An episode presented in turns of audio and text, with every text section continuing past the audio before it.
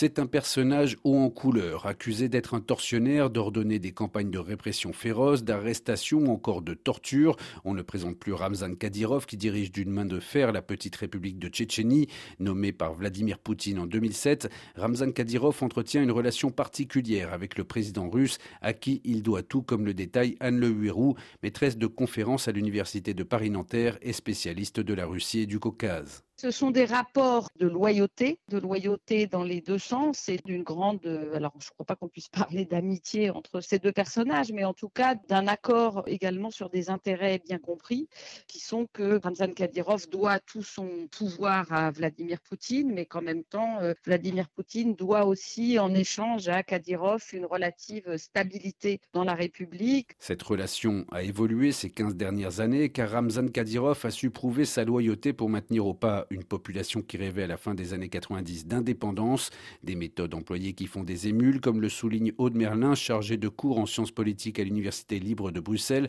membre du CEVIPOL et spécialiste de la Russie et du Caucase. Le régime politique mis en place par Ramzan Kadyrov est un régime extrêmement répressif et on pourrait dire d'une certaine façon que l'on voit poindre un certain nombre de caractéristiques du régime politique tchétchène dans l'évolution du régime politique russe. Si les méthodes de Ramzan Kadyrov inspirent selon Aude Merlin, ces déclarations pourraient être prémonitoires, lui qui ne cesse de critiquer l'état-major russe et qui appelle désormais à employer des armes nucléaires tactiques. C'est une technique qui était déjà pratiquée à l'époque soviétique. Le pouvoir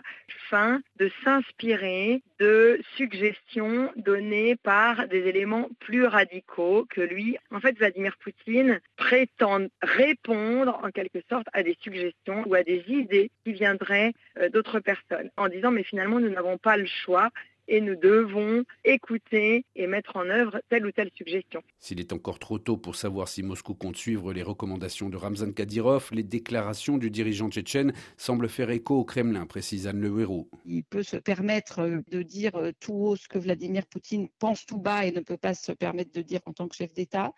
mais il y a aussi une dimension interne qu'il faut jamais oublier. Ce discours-là, il est en grande partie à euh, visée interne, à une visée de réassurance de son pouvoir et de sa position en interne, peut-être parce qu'elle est fragilisée, y compris par cette guerre. Ramzan Kadyrov a été promu au grade de colonel général cette semaine par Vladimir Poutine alors que les forces de Moscou enchaînent les revers en Ukraine, une promotion qui annonce peut-être un durcissement du conflit dans les semaines à venir, mais ce qui est sûr, comme l'explique Aude Merlin, c'est que le destin de ces deux dirigeants